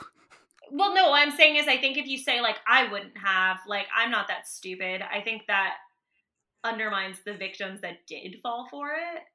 If you're saying like it was stupid that they fell for him, because it's like it clear, like he was charming. He's a sociopath. He knows how to manipulate people, and like I don't know. I will say there were several, i.e., several men uh, that continued to go to Jeffrey Dahmer's place when he had rotting bodies in his apartment. Well, oh yeah. There's also like Dennis Nilsen did the same thing in the UK, and I think someone went back after like he definitely drugged them, and they still went back, and you're just like, oh Oh. no. And then he became a victim, and you're like, ooh. Big yikes is what you call it. Big yikes. Um, Dex, do we have a final thoughts on this movie and we can wrap we can wrap this up? Um, don't do crimes, and Mhm. um, you know, listen to women. That's important. Um, yeah, Charlize Theron is very good at No acting. and she made me feel bad things against my will. Oh no. Against my will. Oh no. Ooh. I didn't sign up for this, Charlize. Please Uh, return your Oscar. Oh no. by Nah, the way, she deserves that we- Oscar. She earned the hell out of that shit. yeah, I don't even know who are the nominees that year. Do we even? Does it even Mm, I can matter? look it up really quick. I just also This is- I love the listen to all women. the quiet listen to them.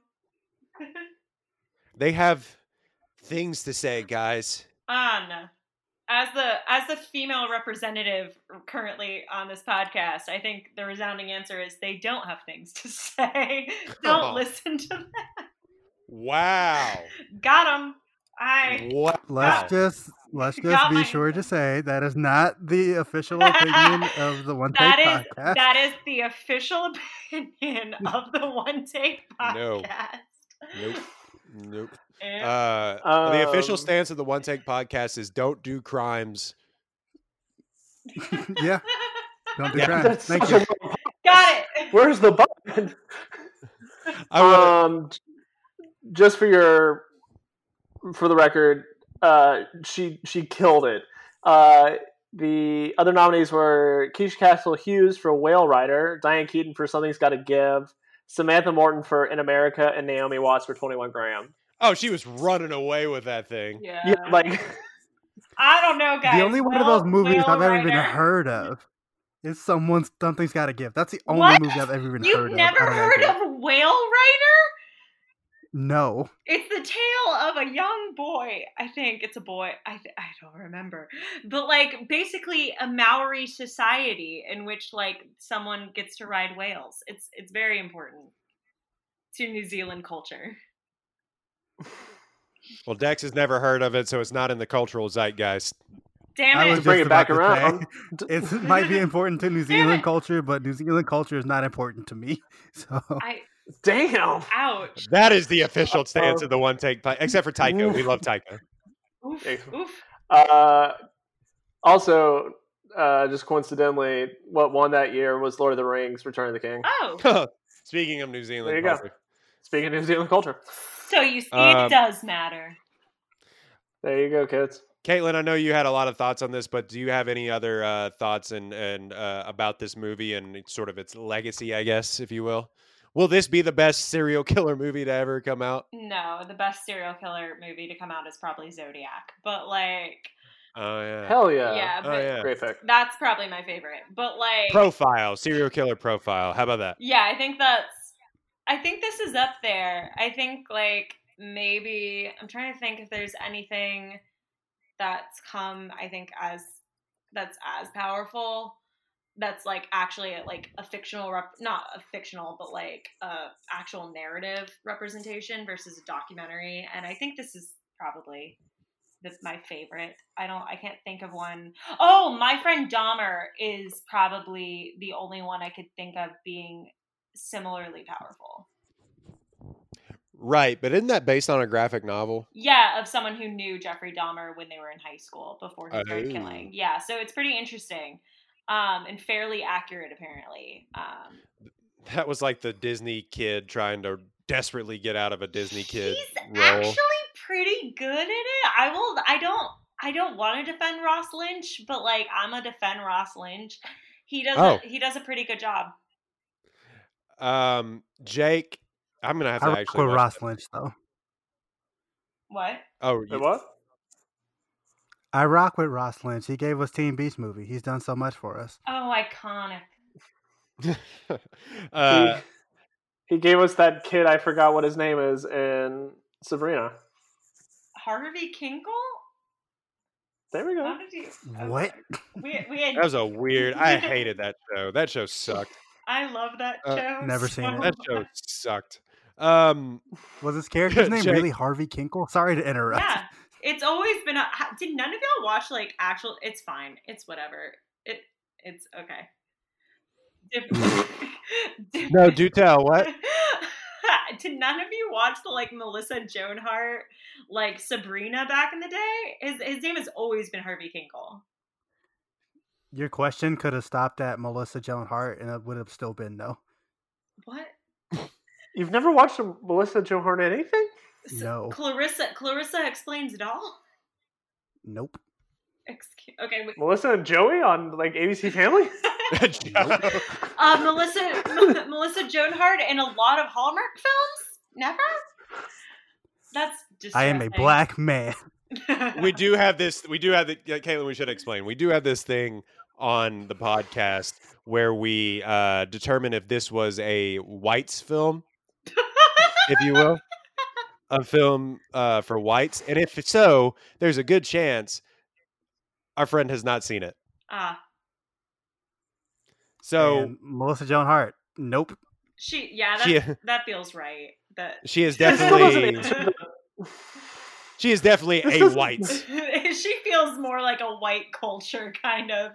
Like maybe she is the definitive white culture. It's just like Melissa. She's Joan definitive Hart. '90s white. Yeah, definitive '90s white culture is Melissa Joan. No, no, no. Yeah. The definitive white culture actor slash actress is Harrison Ford.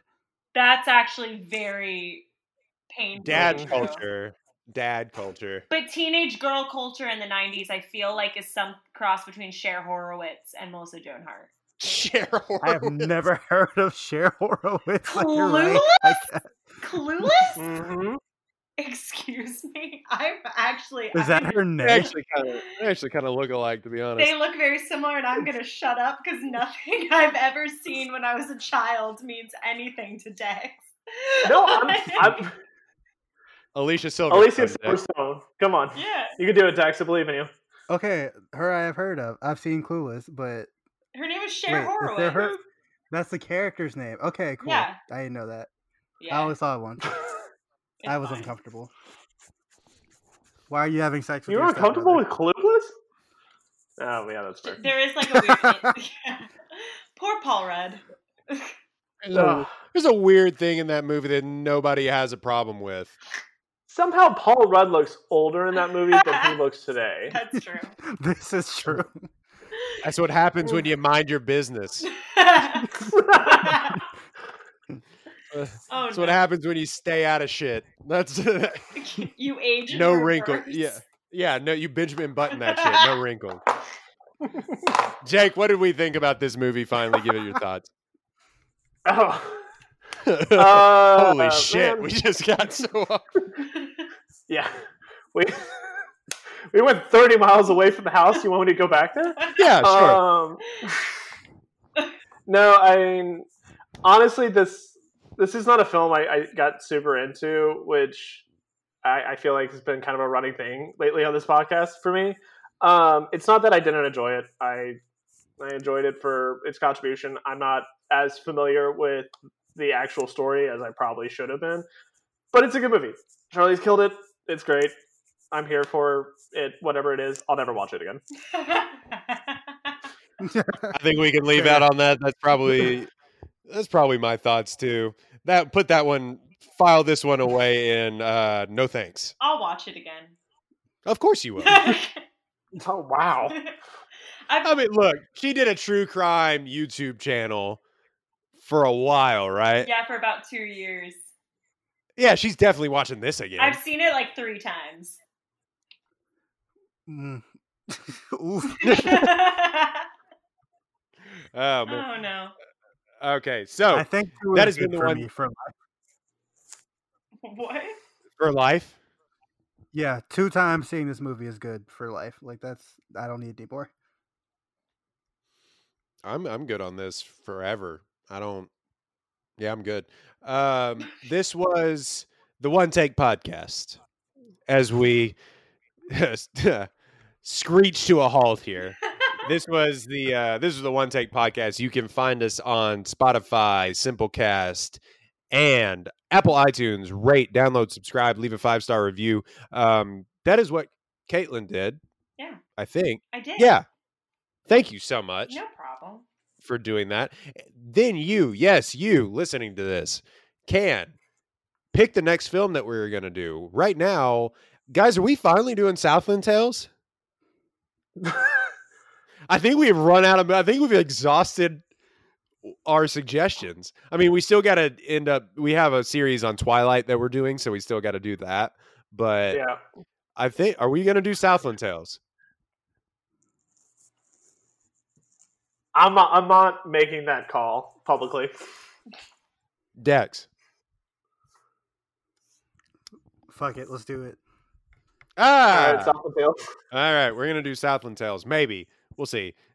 Maybe not. The um again, you can find us on Apple, Spotify, and uh, Google Podcast. Caitlin, uh, tell them where they can find your social media, please. Um, yeah, if you want to check out some fire photos, My Instagram is Kait Zoeller, spelled K A I T Z O E L L E R.